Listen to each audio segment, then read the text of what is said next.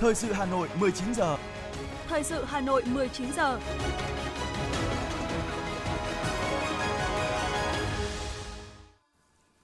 Kính chào quý vị các bạn. Bây giờ là chương trình thời sự của Đài Phát thanh và Truyền hình Hà Nội, phát trực tiếp trên sóng phát thanh tần số FM 90 MHz. Tối nay thứ hai, ngày 29 tháng 8 năm 2022 có những nội dung chính sau đây. Tổng Bí thư Nguyễn Phú Trọng gặp mặt 80 đại biểu, đại diện cho gần 500 đại biểu dự Đại hội 11. Bí thư Thành ủy Đinh Tiến Dũng khảo sát, kiểm tra 5 dự án, công trình quan trọng trên địa bàn thành phố. Chỉ số giá tiêu dùng tháng 8 năm 2022 của cả nước chỉ tăng nhẹ 0,005%. Hà Nội bảo đảm chất lượng dịch vụ cho du khách dịp nghỉ lễ mùng 2 tháng 9. Phần tin thế giới có những sự kiện nổi bật. Bộ trưởng Quốc phòng Hàn Quốc nhận định Triều Tiên có thể chuẩn bị phóng tên lửa đạn đạo mới. Thị trấn ở Fukushima, Nhật Bản đón cư dân trở lại sau hơn 11 năm. Sau đây là nội dung chi tiết sẽ có trong chương trình. Kính thưa quý vị và các bạn, sáng nay tại trụ sở Trung ương Đảng, Tổng Bí thư Nguyễn Phú Trọng, Chủ tịch danh dự Hội chữ thập đỏ Việt Nam khóa 10 đã gặp mặt 80 đại biểu, đại diện cho gần 500 đại biểu dự Đại hội 11 và toàn thể cán bộ, hội viên, tình nguyện viên, thanh thiếu niên chữ thập đỏ cả nước. Phát biểu tại buổi gặp mặt, Tổng Bí thư Nguyễn Phú Trọng đánh giá cao Hội chữ thập đỏ các cấp nhiệm kỳ vừa qua đã có rất nhiều cố gắng và nỗ lực hoạt động theo đúng chức năng nhiệm vụ của mình, đồng thời đã tổ chức rất thành công đại hội cấp mình và góp phần chuẩn bị tốt mọi mặt cho Đại hội đại biểu toàn quốc lần thứ 11 của hội với tinh thần nhất quán, khoa học, dân chủ, đổi mới, thiết thực, bám sát tôn chỉ mục đích, chức năng, nhiệm vụ của Hội chữ thập đỏ. Qua nhiều phong trào với nhiều hình thức, thu hút nghĩa cử cao đẹp, các cấp hội và hàng vạn hội viên với bầu nhiệt huyết vì cộng đồng và tinh thần thương người như thể thương thân đã trợ giúp hàng chục triệu người có hoàn cảnh khó khăn, người bị tổn thương vươn lên trong cuộc sống bằng cả tinh thần vật chất với số tiền hơn 23.000 tỷ đồng. Về phương hướng công tác của hội trong 5 năm tới, Tổng Bí thư Nguyễn Phú Trọng nêu rõ phải luôn luôn quan tâm công tác xây dựng tổ chức và cán bộ, hội viên của hội. Tổ chức hội được Bác Hồ sáng lập và làm chủ tịch danh dự đầu tiên. Đó cũng chính là niềm vinh dự tự hào và sự động viên khích lệ hết sức to lớn đối với Hội chữ thập đỏ. Trên cơ sở đề xuất của Ủy ban Tài chính, Ngân sách của Quốc hội, chiều nay Ủy ban Thường vụ Quốc hội tổ chức phiên họp bất thường tháng 8 năm 2022 để xem xét hai nội dung quan trọng cấp thiết. Phát biểu tại phiên họp, Chủ tịch Quốc hội Vương Đình Huệ cho biết Ủy ban Thường vụ Quốc hội nhận được một số tờ trình của Chính phủ về việc cho ý kiến danh mục các dự án đầu tư thuộc nghị quyết số 43 của Quốc hội về chính sách tài khóa, tiền tệ hỗ trợ chương trình phục hồi và phát triển kinh tế xã hội và đề xuất điều hòa vốn đầu tư công trung hạn 5 năm. Chính phủ cũng đề xuất Ủy ban Thường vụ Quốc hội cho ý kiến các khoản vốn còn lại trong kế hoạch đầu tư công trung hạn chưa phân bổ hết. Chủ tịch Quốc hội khẳng định hai nội dung chính phủ trình Ủy ban Thường vụ Quốc hội cho ý kiến đều thuộc lĩnh vực đầu tư công, nhưng do nhiều nguyên nhân khách quan và chủ quan nên tiến độ giao vốn giải ngân đầu tư công chậm. Đặc biệt là gói chính sách tài khóa tiền tệ đã 8 tháng kể từ khi Quốc hội ban hành nghị quyết số 43, chính phủ mới hoàn tất danh mục trình Ủy ban Thường vụ Quốc hội. Chủ tịch Quốc hội Vương Đình Huệ cho biết, nếu Ủy ban Thường vụ thống nhất, sau phiên họp này sẽ ban hành các nghị quyết trước kỳ nghỉ lễ Quốc khánh mùng 2 tháng 9, tạo điều kiện để Chính phủ và Thủ tướng Chính phủ giao vốn cho các bộ ngành và địa phương. Đối với dự án nào đủ điều kiện giao vốn ngay, dự án chưa đủ điều kiện đôn đốc thực hiện, tạo điều kiện cho tăng trưởng, đạt được các mục tiêu kinh tế xã hội, giải ngân đầu tư công và các mục tiêu nêu trong nghị quyết 43 của Quốc hội. Sáng nay, dưới sự chủ trì của đồng chí Đinh Tiến Dũng, Ủy viên Bộ Chính trị, Bí thư Thành ủy, Trưởng đoàn đại biểu Quốc hội thành phố, Thường trực Thành ủy Hà Nội đã khảo sát và kiểm tra 5 dự án công trình quan trọng trên địa bàn thành phố Hà Nội. Thực địa tại mỗi dự án công trình, lãnh đạo thành phố đã nghe các cơ quan đơn vị có liên quan báo cáo về tình hình tiến độ, đặc biệt là những khó khăn vướng mắc còn tồn tại cần được tháo gỡ. Trong đó về vướng mắc giải phóng mặt bằng khu vực kênh La Khê, dự án cải thiện hệ thống tiêu nước khu vực phía Tây của thành phố, đồng chí Bí thư Thành ủy Đinh Tiến Dũng chỉ đạo phải huy động sức mạnh tổng hợp của cả hệ thống chính trị, tham gia tuyên truyền vận động, kết hợp với các giải pháp về cơ chế chính sách để tạo sự đồng thuận trong nhân dân. Đối với dự án nhà máy xử lý nước thải Yên Xá, Bí thư Thành ủy đề nghị các bên có liên quan phải hợp tác chặt chẽ để cùng đẩy nhanh tiến độ, sớm đưa máy về đích, phấn đấu trở thành công trình kiểu mẫu trong mối quan hệ hợp tác hữu nghị Việt Nam Nhật Bản. Liên quan đến công trình Bảo tàng Hà Nội, đồng chí Đinh Tiến Dũng đề nghị cần nghiên cứu đề xuất thành phố thực hiện cơ chế đặt hàng để đẩy nhanh tiến độ giải ngân, hoàn thành dự án trưng bày xong muộn nhất là tháng 6 năm 2024 để kịp thời vào vận hành từ tháng 10 năm 2024. Bí thư Thành ủy chỉ đạo nếu nhà thầu, đơn vị tư vấn thiết kế không đạt yêu cầu, cơ quan có thẩm quyền phải xem xét thay thế, quyết không để vì lý do này mà làm dự án kéo dài lâu hơn. Lưu ý chung đối với các dự án công trình, Bí thư Thành ủy Đinh Tiến Dũng yêu cầu Ban cán sự Đảng, Ủy ban dân thành phố, chủ đầu tư, nhà thầu, các cấp, các ngành, đơn vị, cơ quan, các địa phương liên quan chủ động ra soát, đánh giá lại tiến độ cụ thể của từng gói thầu hạng mục và phần việc của dự án công trình, nhất là phải làm rõ từng khó khăn vướng mắc, đề xuất phương hướng, cách thức giải quyết gắn với trách nhiệm cá nhân phụ trách. Ban cán sự Đảng, Ủy ban dân thành phố chỉ đạo sát sao từng dự án, thường xuyên giao ban kiểm đếm kết quả, yêu cầu các sở ngành địa phương liên quan phối hợp chặt chẽ để bóc tách, giải quyết dứt điểm từng khó khăn và vướng mắc. Mục tiêu đó là phải sớm đưa các công trình dự án về đích vận hành hiệu quả, an toàn. Sáng nay, Ban Thường vụ huyện ủy Thạch Thất đã tổ chức lễ trao tặng huy hiệu Đảng đợt mùng 2 tháng 9. Đồng chí Nguyễn Lan Hương, Chủ tịch Ủy ban Mặt trận Tổ quốc Việt Nam thành phố tham dự buổi lễ. Trong đợt này, Đảng bộ huyện Thạch Thất có 169 đảng viên vinh dự được thành ủy tặng và trao tặng huy hiệu từ 30 đến 75 năm tuổi Đảng. Phát biểu tại buổi lễ, Chủ tịch Mặt trận Tổ quốc thành phố Nguyễn Lan Hương khẳng định sự phấn đấu rèn luyện, cống hiến của các đồng chí đảng viên là minh chứng cho sự lớn mạnh không ngừng của Đảng, là biểu tượng cao đẹp về phẩm chất và khí phách của người chiến sĩ cộng sản. Chúc mừng các đồng chí, đảng viên lão thành, đồng chí Nguyễn Lan Hương trân trọng đề nghị các đồng chí luôn giữ gìn đạo đức cách mạng, phát huy tính tiên phong, gương mẫu, uy tín, tâm huyết, tích cực tham gia xây dựng đảng, chính quyền, thực sự là cầu nối giữa quá khứ hào hùng và hiện tại sinh động đổi mới, là nhân chứng lịch sử để giáo dục truyền thống cho thế hệ trẻ. Sáng nay, quận ủy Hà Đông tổ chức lễ trao tặng huy hiệu Đảng đợt 2 tháng 9 năm 2022 cho các đảng viên đang sinh sống trên địa bàn quận. Đợt này thì quận Hà Đông có 451 đảng viên được trao tặng huy hiệu Đảng, trong đó có 2 đảng viên nhận huy hiệu 65 năm tuổi Đảng, 25 đảng viên nhận huy hiệu 60 năm tuổi Đảng, 114 đảng viên nhận huy hiệu 55 năm tuổi Đảng, 67 đảng viên nhận huy hiệu 50 năm tuổi Đảng, 41 đảng viên nhận huy hiệu 45 năm tuổi Đảng, 134 đảng viên nhận huy hiệu 40 năm tuổi Đảng, 68 đảng viên nhận huy hiệu 30 năm tuổi Đảng.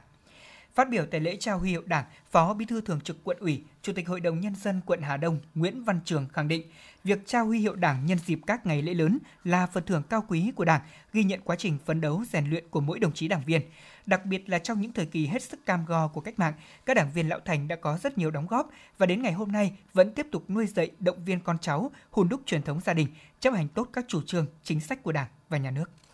Sau 4 tuần triển khai trên nền tảng trực tuyến từ ngày mùng 1 đến ngày 28 tháng 8 năm 2022, vòng sơ khảo hội thi tìm hiểu nghị quyết 15 của Bộ Chính trị do Ban tuyên giáo Thành ủy Hà Nội tổ chức đã kết thúc tốt đẹp với hơn 1 triệu thí sinh đăng ký và tham gia tìm hiểu nghị quyết 15, nghị quyết có ý nghĩa đặc biệt quan trọng trong chiến lược xây dựng và phát triển thủ đô Hà Nội với tầm nhìn dài hạn. Diễn ra trong 4 tuần, mỗi thí sinh có một lượt thi mỗi tuần trên nền tảng web tuyên giáo thủ đô.vn. Hội thi đã thu hút hơn 55 vạn cán bộ đảng viên và nhân dân tham gia thi bài trắc nghiệm và gần 1 triệu bài thi tự luận về nghị quyết 15 của Bộ Chính trị. Kết quả này đã minh chứng sinh động cho sức lan tỏa của hội thi trực tuyến tìm hiểu nghị quyết 15 và tạo thuận lợi cho cán bộ đảng viên, các tầng lớp nhân dân dễ dàng tiếp cận, thấm sâu, hiểu rõ các mục tiêu, nhiệm vụ xây dựng phát triển Hà Nội với tầm nhìn dài hạn – từ vòng thi sơ khảo, ban tổ chức lựa chọn 16 thí sinh xuất sắc tham gia trung khảo hội thi dự kiến diễn ra trung tuần tháng 9 bằng hình thức sân khấu hóa với 3 nội dung thi trắc nghiệm, thuyết trình, trả lời câu hỏi, góp phần đưa nghị quyết 15 của Bộ Chính trị thấm sâu trong đời sống xã hội, mở đường cho các phong trào hành động cách mạng, khơi dậy khát vọng cống hiến của mỗi người dân tham gia thực hiện hóa mục tiêu xây dựng thủ đô văn hiến, văn minh, hiện đại. Thưa quý vị thính giả, nghị quyết đại hội lần thứ 13 của Đảng đã xác định phải khơi dậy ý chí và khát vọng phát triển của dân tộc, nâng cao năng lực lãnh đạo của Đảng trong tình hình mới. Và muốn vậy, phải có đội ngũ đảng viên đáp ứng được yêu cầu đó. Do vậy, phát triển đảng viên trong đội ngũ trí thức, học sinh sinh viên là rất quan trọng. Đây là nhiệm vụ vừa cấp bách, vừa lâu dài và phù hợp với chức năng nhiệm vụ của ngành giáo dục và đào tạo là giáo dục toàn diện. Trong đó có giáo dục về ý thức và trách nhiệm của công dân và chính trị. Để có thể triển khai nhiệm vụ này, cả hệ thống chính trị phải cùng vào cuộc, không chỉ ngành giáo dục mà các trường phổ thông, từ cấp ủy, các cấp, đảng ủy khối của các trường đại học cao đẳng và đoàn thanh niên cần phải chung tay hành động. Trưởng thành từ phong trào đoàn, được đứng trong hàng ngũ của Đảng từ khi mới là sinh viên, anh Đỗ Nam Khánh, Bí thư đoàn thanh niên trường Đại học Y Hà Nội cho biết, mỗi năm nhà trường có khoảng từ 50 đến 70 sinh viên được kết nạp Đảng. Để được lựa chọn giới thiệu kết nạp đảng, sinh viên phải hội tụ đủ hai yếu tố là có kết quả học tập tốt và tích cực tham gia các hoạt động của đoàn thanh niên, hội sinh viên, phong trào tình nguyện vì cộng đồng. Để làm tốt công tác phát triển trong sinh viên, Đoàn Thanh niên Trường Đại học Y Hà Nội đã tham mưu đề xuất với Đảng ủy nhà trường triển khai mô hình chi bộ sinh viên. Đây là môi trường để các sinh viên cùng nhau học tập, hoạt động đoàn hội, là tấm gương, cầu nối để phát hiện, bồi dưỡng và hướng dẫn những sinh viên khác trường đại học y hà nội chỉ, của chúng tôi thì được uh, các thầy trong đảng ủy ban giám hiệu uh, trường đại học y hà nội rất quan tâm tạo điều kiện cho thế hệ trẻ các cái cán bộ sẽ kế cận uh, nhà trường trong tương lai. Um, ví dụ như bản thân tôi chẳng hạn là một cán bộ uh, trẻ dưới 35 tuổi uh, nhưng mà cũng được uh, đảng ủy uh, uh, và sự tín nhiệm đứng trong uh, hàng ngũ của uh, đảng ủy của nhà trường. Uh, bên cạnh đó thì nhà trường luôn luôn có kế hoạch phát triển nguồn nhân lực uh, uh, trẻ trong vòng 5 năm, 10 năm, 20 năm và 30 năm uh, cũng nhà trường cũng có những cái quy hoạch cho cán bộ trẻ cũng có kế hoạch để luân chuyển để tạo điều kiện những đầu ra cho những cán bộ trẻ yên tâm công tác và phấn đấu trong uh, tương lai. Đoàn thanh niên và hội sinh viên là hai đơn vị quan trọng, hai cánh tay đắc lực ở các trường đại học trong việc giới thiệu các nhân tố điển hình cho Đảng. Với việc đẩy mạnh các hoạt động phong trào đoàn thanh niên, hội sinh viên, các phong trào học tập, giao nhiệm vụ, các nhà trường đã tạo điều kiện để các sinh viên có cơ hội rèn luyện, phát triển bản thân, từ đó có nguồn nhân lực xuất sắc để giới thiệu đứng trong hàng ngũ của Đảng. Những đảng viên sinh viên vì thế đều là những hạt ngọc được lựa chọn và rèn rũa cẩn trọng giữa rừng tri thức. Đảng viên Phạm Huy Hoàng, Đảng bộ Học viện Thanh thiếu niên cho biết. Là một đảng viên cũng như là một sinh viên để được tiếp xúc với những văn kiện, những nghị quyết của Đảng đã giúp em là giác ngộ được các cái lý tưởng, mục tiêu cao đẹp của Đảng ta trên con đường tiến lên xã hội chủ nghĩa. Thì từ đó đã tạo nguồn động lực to lớn cho em không ngừng để phấn đấu rèn luyện bản lĩnh chính trị để cố gắng trở thành một người dẫn đầu để cổ vũ để dẫn dắt những cá nhân khác. Tất cả những cái trình tự hồ sơ để xét kết nạp đảng và cũng như là chuẩn y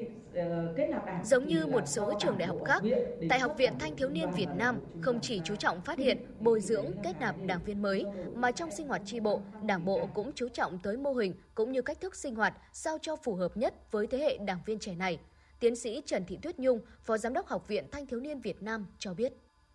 Nếu như để các ờ, em mà cùng sinh hoạt với cả các thầy cô thì đôi khi cái tính phê bình và tự phê bình của các em nó cũng bị ảnh hưởng ít nhiều bởi vì dù gì cũng là các bậc thầy bậc cô ngồi đấy thế cho nên là chúng tôi đã đề xuất và thành lập ra một cái tri bộ sinh viên thì đây là một cái điều mà nó phát huy được riêng cái bản sắc của tri bộ sinh viên vì các em có những cái uh, chức năng nhiệm vụ khác với cả các thầy cô rất là nhiều. Theo chị Chu Hồng Minh, Bí thư Thành đoàn Hà Nội cho rằng chất lượng đoàn viên sẽ quyết định số lượng đảng viên mới được phát triển từ đoàn viên thanh niên. Từ nhận thức đó, các tổ chức đoàn thường xuyên có những giải pháp để nâng cao chất lượng đoàn viên bằng cách triển khai phát động nhiều phong trào gắn với thực tiễn, tổ chức đa dạng các hoạt động, tạo điều kiện và môi trường giáo dục lý tưởng cách mạng cho đoàn viên thanh niên phấn đấu, rèn luyện trưởng thành. Từ các hoạt động, phong trào đã xuất hiện nhiều tấm gương đoàn viên thanh niên điển hình tiêu biểu. Năm năm qua, Thành đoàn Hà Nội tuyên dương 50 gương mặt trẻ thủ đô tiêu biểu, hơn 600 thanh niên tiên tiến làm theo lời Bác, các tổ chức đoàn trực thuộc tuyên dương hơn 100.000 thanh niên tiên tiến làm theo lời Bác. Toàn đoàn giới thiệu hơn 67.500 đoàn viên ưu tú cho Đảng, trong đó gần 56.500 đoàn viên ưu tú được kết nạp Đảng. Hà Nội hiện là một trong những địa phương có số lượng đảng viên trẻ nhiều nhất cả nước. Thành đoàn Hà Nội cũng cùng với ngành giáo dục chỉ đạo các trường học tăng cường giáo dục chính trị, tư tưởng cho học sinh, làm việc với tri bộ các trường học ra nghị quyết về phát triển đảng viên trong học sinh sinh viên, đồng thời triển khai các phong trào hành động cách mạng, tạo môi trường cho các em rèn luyện, phấn đấu trưởng thành. Công tác phát triển đảng à, của Đoàn Thanh niên thành phố Hà Nội à, cũng như là việc đoàn tham gia xây dựng đảng và hệ thống chính trị thì luôn là cái mảng công tác mà được à, Đoàn Thanh niên thành phố quan tâm cũng như là chú trọng thực hiện. Ờ, các cấp bộ đoàn cũng đã nghiêm túc quán triệt và triển khai trong cán bộ đoàn, đoàn viên và tuyên truyền trong thanh niên về chủ trương đường lối của Đảng, chính sách pháp luật của nhà nước với nhiều cái hình thức đổi mới và cách làm phong phú sáng tạo.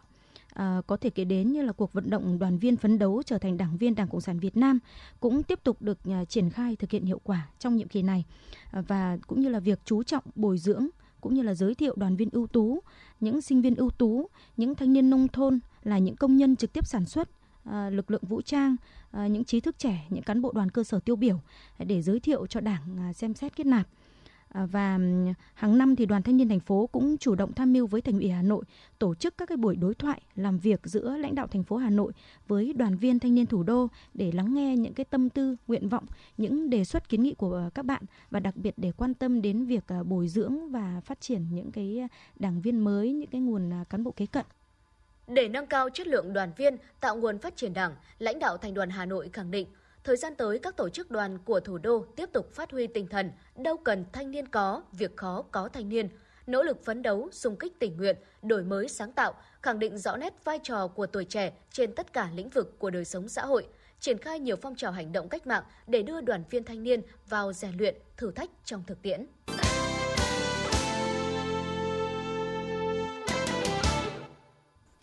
Thưa quý vị và các bạn, những thông tin kinh tế sẽ tiếp nối chương trình thời sự của chúng tôi.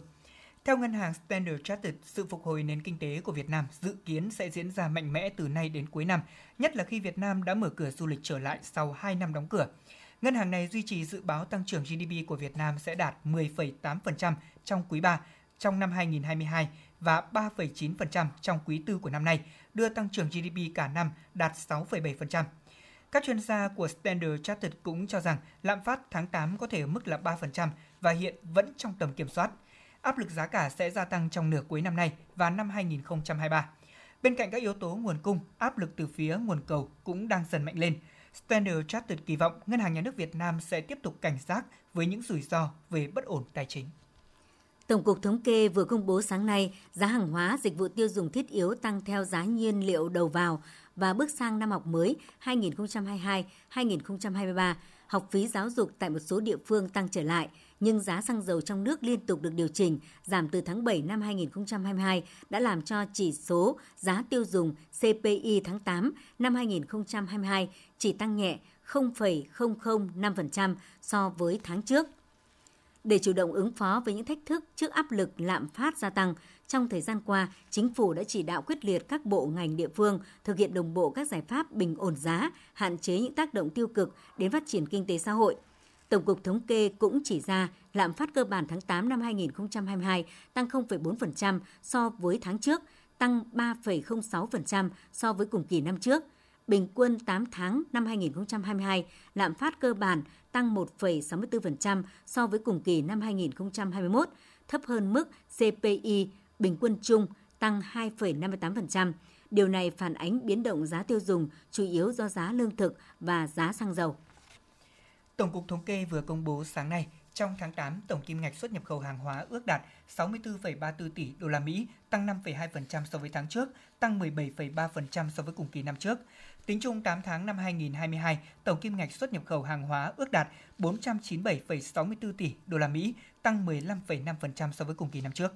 Tổng cục Thống kê cũng cho biết, kim ngạch nhập khẩu hàng hóa tháng 8 năm 2022 ước đạt 30,96 tỷ đô la Mỹ, tăng 1,4% so với tháng trước. Tính chung 8 tháng năm 2022, kim ngạch nhập khẩu hàng hóa ước đạt 246,84 tỷ đô la Mỹ, tăng 13,6% so với cùng kỳ năm trước. Về thị trường xuất nhập khẩu hàng hóa 8 tháng năm nay, Hoa Kỳ là thị trường xuất khẩu lớn nhất của Việt Nam với kim ngạch ước đạt 77,7 tỷ đô la Mỹ. Trung Quốc là thị trường nhập khẩu lớn nhất của Việt Nam với kim ngạch ước đạt 82,1 tỷ đô la Mỹ. Tuy nhiên thì dự báo xuất khẩu những tháng cuối năm nay vẫn còn rất nhiều khó khăn như kinh tế toàn cầu tiếp tục gặp nhiều khó khăn thách thức làm giảm sức cầu của hàng hóa. Tổng cục Thống kê cho biết, chỉ số sản xuất toàn ngành công nghiệp của cả nước tháng 8 năm 2022 tăng 2,9% so với tháng trước và tăng 15,6% so với cùng kỳ năm ngoái, trong đó ngành công nghiệp chế biến chế tạo tăng 16,2%. Tính chung 8 tháng qua, chỉ số sản xuất toàn ngành công nghiệp tăng 9,4% so với cùng kỳ. Cũng trong 8 tháng, cả nước có 149,5 nghìn doanh nghiệp đăng ký thành lập mới và quay trở lại hoạt động, tăng 31,1% so với cùng kỳ. Đáng chú ý, vốn đầu tư trực tiếp nước ngoài thực hiện giải ngân tại Việt Nam 8 tháng qua đạt 12,8 tỷ đô la Mỹ, tăng 10,5% so với cùng kỳ. Đây là lượng vốn đầu tư trực tiếp nước ngoài thực hiện cao nhất của 8 tháng trong 5 năm qua kim ngạch xuất khẩu hàng hóa tháng 8 đạt 33,38 tỷ đô la Mỹ, tăng 9,1% so với tháng trước và tăng 22,1% so với cùng kỳ. Tính chung 8 tháng của năm 2022, cán cân thương mại hàng hóa xuất siêu 3,96 tỷ đô la Mỹ giá trị hàng hóa, cùng kỳ năm ngoái nhập siêu 3,52 tỷ đô la Mỹ. Tổng thu ngân sách nhà nước 8 tháng của năm 2022 đạt 1.208,2 nghìn tỷ đồng, bằng 85,6% dự toán năm và tăng 19,4% so với cùng kỳ năm trước. 8 tháng đầu năm nay, hơn 35.000 doanh nghiệp tăng vốn, mở rộng sản xuất kinh doanh. Đây là một tín hiệu đáng mừng khi nhiều doanh nghiệp thiếu hụt dòng tiền sau thời gian khó khăn do Covid-19. Dịch bệnh COVID-19 đã khiến cho nhiều doanh nghiệp còn có tâm lý e ngại, thận trọng hơn trong việc đầu tư các dự án kinh doanh mới hoặc là mở rộng quy mô sản xuất. Thế nhưng hiện nay, hơn 35.000 doanh nghiệp mở rộng sản xuất và con số này chính là một điểm sáng cho thấy nền kinh tế của Việt Nam vẫn khá ổn định và hấp dẫn với các nhà đầu tư và doanh nghiệp. 8 tháng đầu năm nay, hơn 35.000 doanh nghiệp tăng vốn mở rộng sản xuất kinh doanh với hơn 2,5 triệu tỷ đồng là một tín hiệu đáng mừng khi doanh nghiệp đã nhìn thấy các cơ hội kinh doanh mở rộng sản xuất, qua đó đáp ứng nhu cầu của thị trường, liên kết với các đối tác của nước ngoài.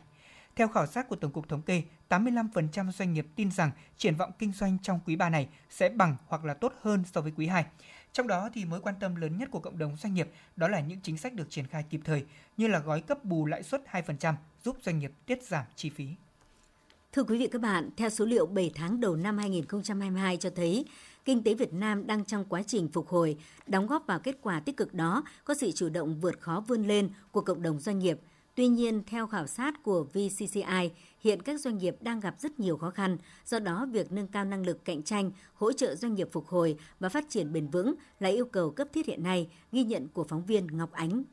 Nền kinh tế Việt Nam đang trong quá trình phục hồi với nhiều kết quả tích cực. Kinh tế vĩ mô ổn định, lạm phát được kiểm soát, GDP tăng 7,72% trong quý 2, các cân đối lớn được đảm bảo, hoạt động sản xuất kinh doanh phục hồi nhanh. Đóng góp vào kết quả đáng trân trọng của nền kinh tế có sự chủ động, sáng tạo, vượt khó vươn lên của cộng đồng doanh nghiệp Việt Nam.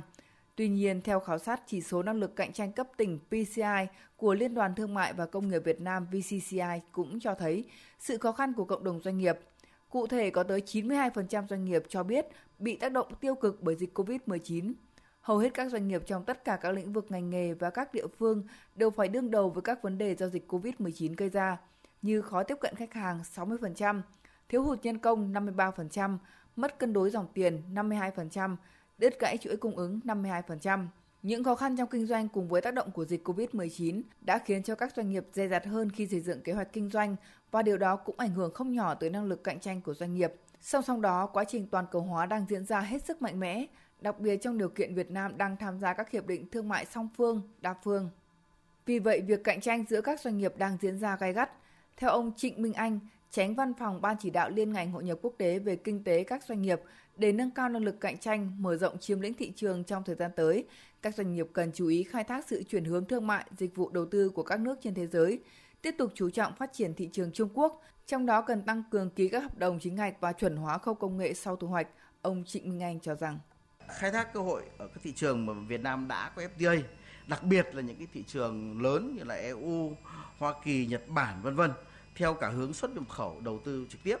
Hết sức chú ý đến vấn đề nguồn gốc xuất xứ hàng hóa để tận dụng tối đa cái thị trường của 15 cái FTA thì đặc biệt các doanh nghiệp cần phải liên hệ chặt chẽ theo dõi những thông tin về giảm thuế, về mở cửa thị trường với các bộ như là bộ ờ, công thương, bộ nông nghiệp, bộ tài chính vân vân để biết được những thông tin mới nhất, tận dụng cái lợi thế. Mới đây vào tháng 3 năm 2022, Thủ tướng Chính phủ đã ban hành quyết định số 411 về chiến lược quốc gia phát triển với điểm nhấn đặc biệt là lần đầu tiên cùng với Nghị định 80 của Chính phủ khẳng định một cách rõ ràng hơn về sự hỗ trợ của nhà nước cho các doanh nghiệp trong việc chuyển đổi số, phục hồi sau đại dịch mạnh mẽ hơn. Để triển khai chiến lược này, Bộ Thông tin và Truyền thông đã có các giải pháp cụ thể thúc đẩy việc chuyển đổi số trong doanh nghiệp, trong đó tập trung thúc đẩy mô hình chuyển đổi số trong doanh nghiệp bao gồm công nghệ mới để tối ưu hóa quy trình, phân tích dữ liệu để đưa ra các mô hình kinh doanh mới, sản phẩm dịch vụ mới, tạo ra các giá trị tiên tiến. Bên cạnh đó, bộ này cũng sẽ hỗ trợ các doanh nghiệp đánh giá, trong đó có bộ chỉ số đánh giá mức độ chuyển đổi số doanh nghiệp. Còn theo ông Hoàng Quang Phòng, Phó Chủ tịch Liên đoàn Thương mại và Công nghiệp Việt Nam VCCI, hiện nay chính phủ đang hoàn thiện dự thảo nghị quyết về một số chính sách, giải pháp trọng tâm hỗ trợ doanh nghiệp chủ động thích ứng, phục hồi nhanh và phát triển bền vững đến năm 2025 qua đó nhằm xây dựng doanh nghiệp Việt Nam mạnh cả về số lượng và chất lượng, trở thành lực lượng quan trọng đảm bảo tính tự chủ của nền kinh tế, đồng thời cho rằng Bên cạnh sự hỗ trợ của chính phủ, mỗi doanh nhân doanh nghiệp cần sẵn sàng đối mặt với những thách thức, chủ động nắm bắt từng cơ hội đổi mới và sáng tạo. Ông Hoàng Quang Phong nói. Mỗi doanh nhân doanh nghiệp có phương án đón đầu xu hướng kinh doanh mới, xây dựng uy tín và thương hiệu của doanh nghiệp mình trên thị trường và khu vực và quốc tế, đồng thời đẩy mạnh chuyển đổi số và ứng dụng khoa học công nghệ, sẵn sàng đổi mới sáng tạo, đầu tư vào những lĩnh vực mới hiện đại quan tâm đào tạo nâng cao chất lượng nguồn nhân lực và cấu trúc lao động để thích ứng và đón đầu các xu hướng mới của thị trường. Để nâng cao năng lực cạnh tranh của doanh nghiệp, các doanh nghiệp phải có chiến lược rõ ràng, nhất quán và kiên định với những nguyện vọng và tầm nhìn sứ mệnh hợp lý. Những điều này là kim chỉ nam giúp doanh nghiệp luôn đi đúng hướng và tiến về phía trước. Đặc biệt đội ngũ lãnh đạo doanh nghiệp phải là những người có hoài bão, dám nghĩ dám làm để cạnh tranh hiệu quả, tăng trưởng nhanh, bền vững.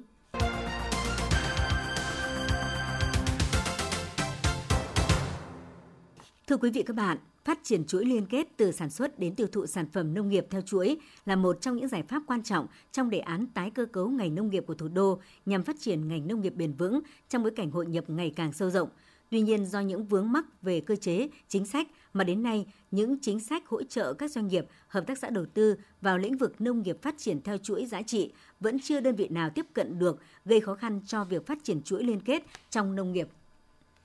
Nghị định số 98/2018 NDCP được chính phủ ban hành nhằm phát triển các chuỗi liên kết từ sản xuất đến tiêu thụ sản phẩm nông nghiệp thông qua các chính sách hỗ trợ của nhà nước. Mục đích tốt đẹp là thế, thế nhưng khi triển khai trong thực tế thì Nghị định 98 cũng đã bộc lộ không ít những bất cập cho các địa phương. Ngay khi Nghị định số 98 ra đời với mong muốn tiếp cận nguồn hỗ trợ của chính phủ nhằm đẩy mạnh ứng dụng công nghệ cao và xây dựng chuỗi liên kết tiêu thụ sản phẩm, ông Nguyễn Văn Minh, Giám đốc Hợp tác xã Kinh doanh Dịch vụ xã Văn Đức, huyện Gia Lâm đã tìm hiểu các điều kiện để nhận hỗ trợ. Thế nhưng thực tế tiếp cận chính sách hỗ trợ theo quy định của Nghị định 98 là rất khó khăn với các hợp tác xã như của Văn Đức, Gia Lâm. Ông Nguyễn Văn Minh, Giám đốc Hợp tác xã Kinh doanh Dịch vụ Nông nghiệp xã Văn Đức, huyện Gia Lâm cho biết. Cái khó khăn nhất chúng tôi là ví dụ như là tư vấn về cái xây dựng cái chuỗi liên kết về các cái hợp đồng rồi là các cái thủ tục các cái uh, cam kết đây là những cái mà chúng tôi thấy là cái, cái ban đầu còn đâu cái thủ tục mà uh, đề nghị hỗ trợ cái vấn đề đầu vào nữa. Thì đây là cái văn bản nó phải có một cái tư vấn để hỗ trợ viết được cái vấn đề dự án viết được cái viết được kế hoạch liên kết đấy. Khi thì chúng tôi mới làm được. Chứ bây giờ tất cả các hợp tác xã mà nói về trình độ năng lực của hợp tác xã mà để viết ra được một cái dự án viết ra được một cái kế hoạch liên kết đấy không phải chuyện đơn giản rất là khó khăn theo đề án tái cơ cấu ngành nông nghiệp thì từ năm 2016 đến nay, thành phố Hà Nội đã xây dựng và duy trì được 141 chuỗi liên kết từ sản xuất đến tiêu thụ nông lâm sản và thủy sản. Trong đó có 59 chuỗi sản phẩm có nguồn gốc động vật, 82 chuỗi sản phẩm có nguồn gốc thực vật. Để khuyến khích phát triển liên kết hợp tác theo chuỗi giá trị, sau khi chính phủ đã ban hành Nghị định số 98 về chính sách khuyến khích phát triển hợp tác và liên kết trong sản xuất tiêu thụ sản phẩm, Ngày 5 tháng 12 năm 2018, Hội đồng Nhân dân thành phố Hà Nội cũng đã ban hành nghị quyết số 10 NQ-HDND về một số chính sách khuyến khích phát triển sản xuất, phát triển hợp tác và liên kết trong sản xuất và tiêu thụ sản phẩm nông nghiệp. Trên cơ sở đó, Sở Nông nghiệp Phát triển nông thôn thành phố đã tham mưu cho Ủy ban dân thành phố Hà Nội ban hành nhiều văn bản để chỉ đạo triển khai. Trong đó có quyết định số 2085 QĐ-UBND ngày 11 tháng 5 năm 2021 về việc ban hành kế hoạch phát triển nông nghiệp theo chuỗi với dự kiến kinh phí hơn 366 tỷ đồng để hỗ trợ cho các dự án kế hoạch liên kết hoạt động sản xuất theo chuỗi giai đoạn 2021-2025. Mặc dù rất tích cực trong công tác chỉ đạo điều hành và đã tiếp nhận một số dự án kế hoạch liên kết đề nghị hỗ trợ, tuy nhiên đến nay Hà Nội vẫn chưa hỗ trợ được dự án kế hoạch liên kết theo Nghị định số 98 của Chính phủ và Nghị quyết số 10 của Hội đồng Nhân dân thành phố. Nguyên nhân chính nằm ở chỗ chính sách ban hành chưa đồng bộ, chưa cụ thể. Hợp tác xã được xem là chủ thể quan trọng bậc nhất trong phát triển các chuỗi liên kết. Nhiều chính sách hỗ trợ phát triển kinh tế tập thể đã được ban hành. Tuy nhiên, đánh giá cho thấy các chính sách này chưa đủ mạnh. Thủ tục điều kiện để có thể tiếp cận còn rất phức tạp.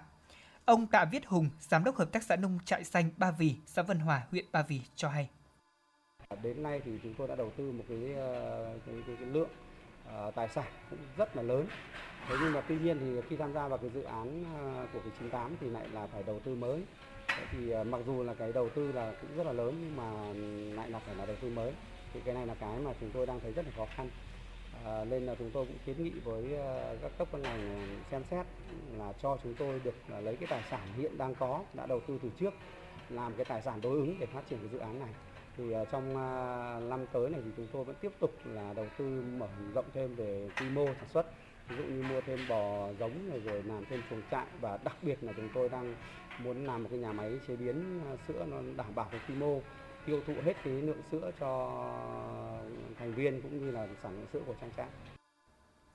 Thực tế, sau gần 4 năm được ban hành, đến nay thì mới có 36 trên 63 tỉnh thành phố thực hiện và trong số này không có Hà Nội. Vừa qua, Sở Nông nghiệp Phát triển Nông thôn thành phố đã tổ chức hội thảo thực trạng giải pháp phát triển liên kết từ sản xuất đến tiêu thụ sản phẩm nông nghiệp theo chuỗi nhằm lắng nghe ý kiến của các đơn vị hợp tác xã, doanh nghiệp cùng các chuyên gia để giả soát tổng hợp những khó khăn vướng mắc trong việc tổ chức thực hiện.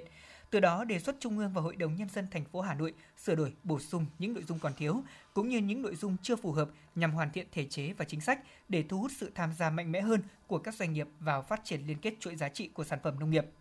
Ông Tạ Văn Tường, Phó Giám đốc Sở Nông nghiệp Phát triển Nông thôn Hà Nội cho biết. Là khi doanh nghiệp người dân mà ờ, hợp tác xã doanh nghiệp là chủ liên kết ờ, là người đứng ra để lập các cái dự án đó hiểu được cái việc đó và thực hiện đúng cái quy trình như vậy thì tôi tin là nó sẽ tới nó sẽ tiếp cận. Bởi vì lúc đấy các cơ quan nhà nước là chạy theo uh, các chủ thể chứ không phải là chủ thể chạy theo nhà nước. Vì anh nộp hồ sơ thì nhất định là anh không có ý kiến gì thì sau 25 ngày anh phải được phê duyệt và nếu anh có ý kiến gì phải ghi rõ lý do. Và lý do mà nó rõ rồi thì, thì người ta sẽ sửa được nó dễ. Và sửa được dễ nộp vào thì đấy là cái bước tốt nhất để tiến tới cái hoàn thiện. Chứ không thể chờ đợi có một cái nó hoàn thiện được ngay mà đưa vào. Thì tôi nghĩ là cái đấy nó chỉ còn là vấn đề thời gian thôi. Riêng đối với nghị quyết số 10 của Hội đồng Nhân dân thành phố, đại diện Sở Nông nghiệp Phát triển Nông thôn Hà Nội cho biết hiện đang tập trung giả soát để trình Ủy ban dân thành phố Hà Nội báo cáo Hội đồng Nhân dân thành phố cho phép sửa đổi. Trong đó sẽ đề xuất quy định rõ nội dung và mức chi hỗ trợ cho phát triển nông nghiệp theo chuỗi liên kết, làm cơ sở xây dựng và ban hành hướng dẫn về quy trình thực hiện kế hoạch phát triển nông nghiệp theo chuỗi trên địa bàn thành phố Hà Nội giai đoạn 2021-2025 để tổ chức triển khai.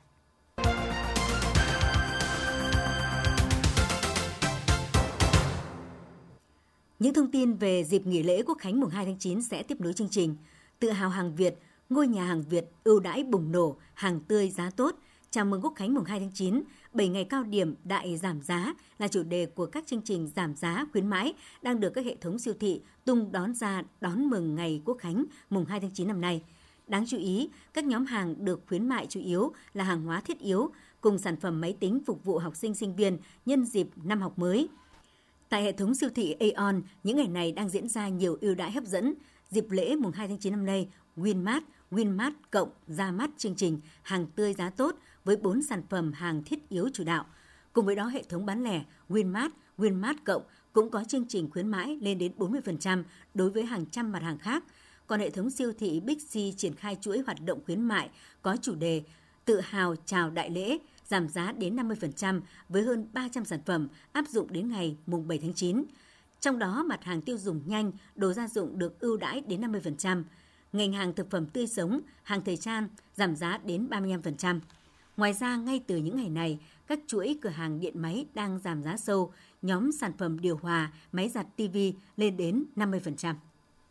Sở Du lịch Hà Nội đã có văn bản gửi các đơn vị và doanh nghiệp, tổ chức cá nhân kinh doanh du lịch trên địa bàn thành phố theo đó, Sở Du lịch yêu cầu các khu và điểm tham quan du lịch, các cơ sở kinh doanh lưu trú, dịch vụ ăn uống, mua sắm phục vụ du khách du lịch đẩy mạnh tuyên truyền đến khách du lịch trong việc bảo đảm phòng dịch và vệ sinh môi trường. Đồng thời, các địa điểm phải tăng cường giả soát và kiểm tra cơ sở vật chất kỹ thuật và dịch vụ an toàn trong các hoạt động du lịch, nâng cao chất lượng và tính chuyên nghiệp trong phục vụ du khách thuộc phạm vi lĩnh vực kinh doanh của đơn vị.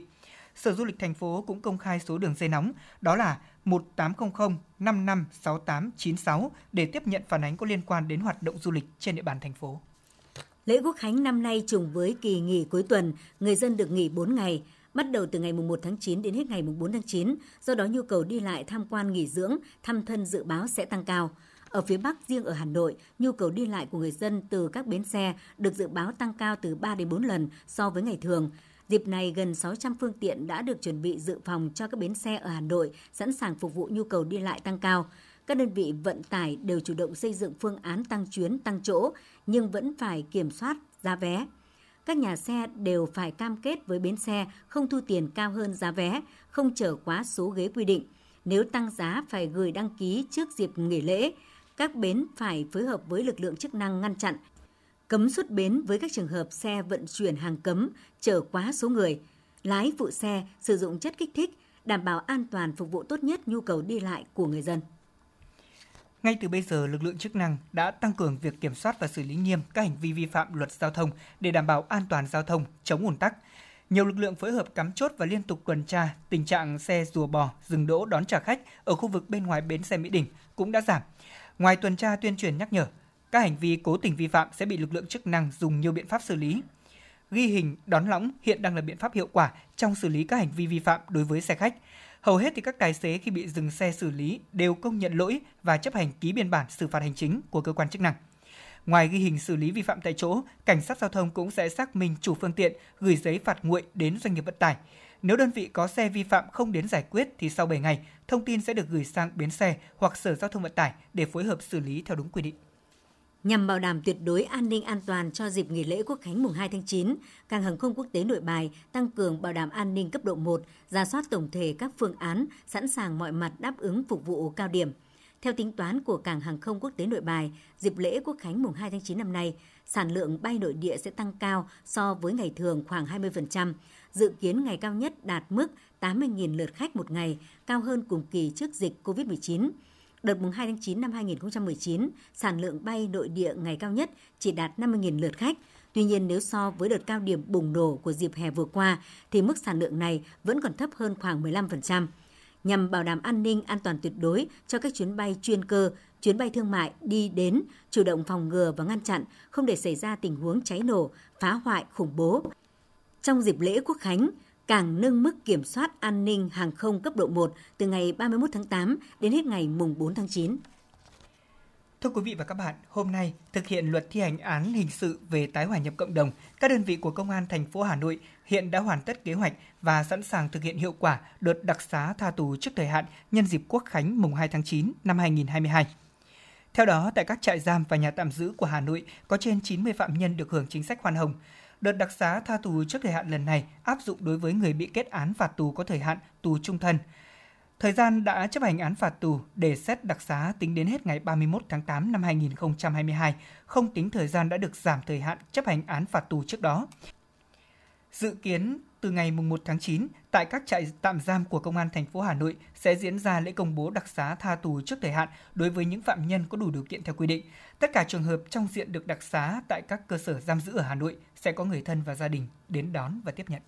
Thưa quý vị các bạn, với mong muốn bảo tồn và phát huy giá trị tà áo dài truyền thống, nhiều năm qua, Bảo tàng Phụ nữ Việt Nam và các nhà thiết kế áo dài đã cùng đồng hành tổ chức nhiều sự kiện để tôn vinh giá trị văn hóa Việt. Áo dài của chúng ta năm 2014, Xuân canh tí áo dài và hoa năm 2020. Triển lãm áo dài trên con đường di sản lần này tiếp tục là kết quả từ những nỗ lực của Bảo tàng Phụ nữ Việt Nam trong việc kết nối tình yêu di sản, phản ánh của phóng viên Như Hoa. Triển lãm áo dài trên con đường di sản là hoạt động hướng tới kỷ niệm 92 năm ngày thành lập Hội Liên hiệp Phụ nữ Việt Nam 20 tháng 10 năm 1930, 20 tháng 10 năm 2022 và hưởng ứng hoạt động ý nghĩa tôn vinh tà áo dài của Hội Liên hiệp Phụ nữ Việt Nam. Triển lãm giới thiệu 200 bộ áo dài được thiết kế với nhiều hình ảnh di sản thiên nhiên và văn hóa Việt Nam thông qua các bộ sưu tập tiêu biểu như cánh buồm Quảng Ninh, Vịnh Hạ Long, thổ cầm dân tộc Tây, Giao, nụ cười biển, kim cương đen, phong nha kẻ bàng, rừng trúc yên tử, nét đẹp kiến trúc Hạ Long, thổ cầm dân tộc Tây, Giao, nụ cười biển, kim cương đen, phong nha kẻ bàng, rừng trúc yên tử, nét đẹp kiến trúc Hạ Long, hải quân, ngọn đèn trong đêm. Đặc biệt, hình ảnh những con người giản dị đang lặng thầm đóng góp công sức đem lại cuộc sống bình an cho mọi người cũng hiển hiện trên tà áo dài như ở bộ sưu tập bộ đội giúp dân hay là bộ sưu tập hy vọng. Phát biểu tại triển lãm, bà Tôn Ngọc Hạnh, Ủy viên dự khuyết Trung ương Đảng, Phó Chủ tịch Hội Liên hiệp Phụ nữ Việt Nam cho biết, trong thời gian vừa qua, Hội Liên hiệp Phụ nữ Việt Nam đã phát động và tổ chức nhiều chương trình tôn vinh những nét đẹp, giá trị của áo dài trong đời sống xã hội, khơi dậy niềm tự hào và trách nhiệm giữ gìn, phát huy di sản văn hóa của Việt Nam, thu hút đông đảo phụ nữ trên cả nước tham gia và có tính lan tỏa sâu rộng trong cộng đồng.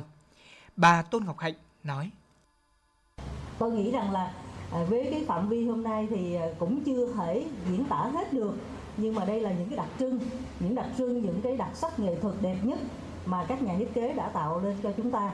Và thậm chí thì tôi cũng thấy rất là vui vì các anh à, các nhà thiết kế, các nhà doanh nghiệp cũng đã mang đến đây những cái sản phẩm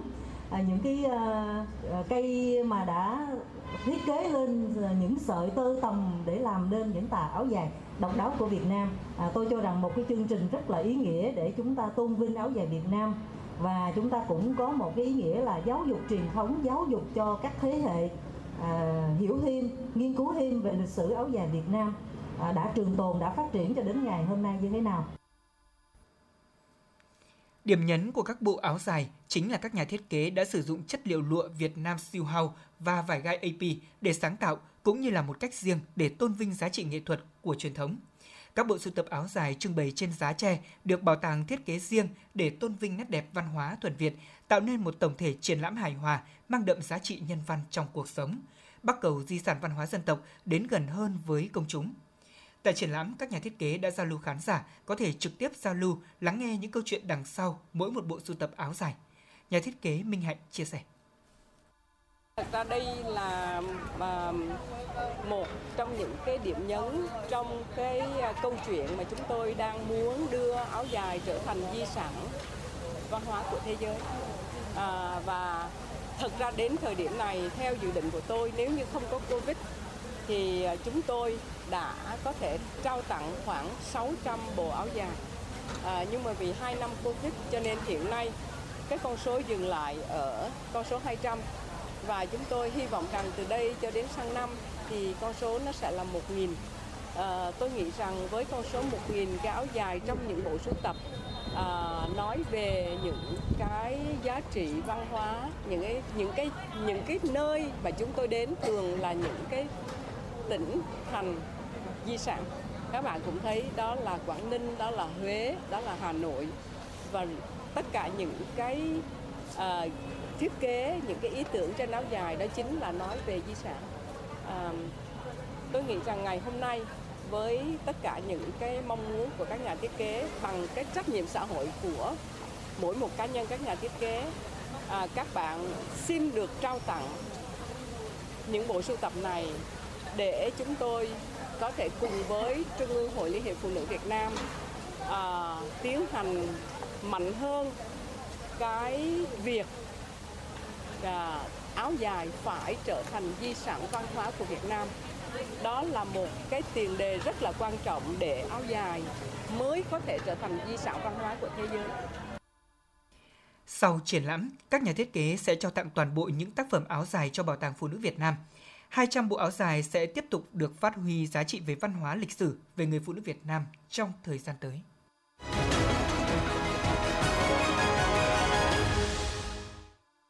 Quý vị và các bạn đang nghe chương trình thời sự của Đài Phát thanh và Truyền hình Hà Nội. Chương trình đang được phát trực tiếp trên kênh phát thanh tần số FM 90 MHz. Phần tin thế giới sẽ tiếp nối chương trình. Hôm nay, Bộ trưởng Quốc phòng Hàn Quốc ông Lee Jong-sup cho biết Triều Tiên dường như đang tiếp tục chuẩn bị cho một vụ phóng tên lửa đạn đạo xuyên lục địa hoặc tên lửa đạn đạo tầm ngắn mới và đã sẵn sàng cho một vụ thử hạt nhân song chưa có dấu hiệu cụ thể nào cho thấy vụ thử sắp xảy ra – Nhận định trên được đưa ra trong bối cảnh có những lo ngại rằng Triều Tiên có thể đáp trả cuộc tập trận Trung Mỹ-Hàn mang tên lá chắn tự do Unchi, vốn bị Bình Nhưỡng coi là cuộc tập diễn tập xâm lược. Tân Tổng thống Colombia ông Gustavo Petro, Tổng thống Venezuela Nicolas Maduro đã thông báo kế hoạch khôi phục quan hệ ngoại giao bị cắt từ năm 2019. Theo hãng tin AFP, Venezuela và Colombia khôi phục hoàn toàn quan hệ ngoại giao sau 3 năm gián đoạn trong bối cảnh một chính phủ cánh tả tại Bogota đang định hình. Bộ Quốc phòng Nga thông báo hơn 50.000 quân nhân sẽ tham gia cuộc diễn tập chỉ huy và tham mưu chiến lược Vostok năm 2022 trong khoảng thời gian từ ngày 1 đến ngày 7 tháng 9. Ngoài lực lượng của Nga, cuộc tập trận có sự tham gia của các thành viên Tổ chức Hiệp ước An ninh Tập thể, Tổ chức Hợp tác Hư Thượng Hải cũng như các nước đối tác.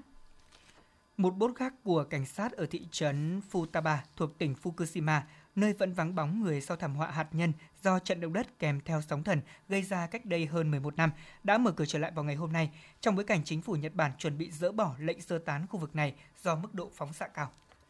Một vụ nổ súng đã xảy ra tại một quán bar ở thành phố Los Angeles thuộc bang California của Mỹ, khiến 6 người bị thương, trong đó có một người bị thương nặng. Nghi phạm, một người đàn ông được cho là 25 tuổi, đã bị tạm giữ. Sự việc vẫn đang được cảnh sát điều tra làm rõ. Dự báo thời tiết, Đài khí tượng thủy văn khu vực đồng bằng Bắc Bộ dự báo trong tháng 9 này, trên biển Đông có khả năng xuất hiện từ 2 đến 3 cơn bão hoặc áp thấp nhiệt đới. Thành phố Hà Nội xảy ra từ 1 đến 2 đợt mưa vừa mưa to trên diện rộng vào khoảng đầu và nửa cuối tháng. Tổng lượng mưa tháng 9 ở mức sấp xỉ trung bình nhiều năm. Đặc biệt, khoảng nửa cuối tháng 9, không khí lạnh bắt đầu hoạt động và ảnh hưởng đến thủ đô Hà Nội. Tuy nhiên, nhiệt độ trung bình tháng vẫn ở mức cao hơn trung bình so với nhiều năm. Dự báo thời tiết thủ đô Hà Nội ngày mai, nắng nóng, có nơi có nắng nóng, nhiệt độ cao nhất phổ biến từ 33 đến 35 độ, riêng khu vực trung tâm thành phố từ 34 đến 36 độ. Quý vị và các bạn vừa nghe chương trình Thời sự tối của Đài Phát thanh và Truyền hình Hà Nội, chỉ đạo nội dung Nguyễn Kim Khiêm, chỉ đạo sản xuất Nguyễn Tiến Dũng, tổ chức sản xuất Xuân Luyến. Chương trình do biên tập viên Thủy Chi, các phát thanh viên Lê Thông Thanh Hiền cùng kỹ thuật viên Quốc Hoàn thực hiện. Xin chào và hẹn gặp lại.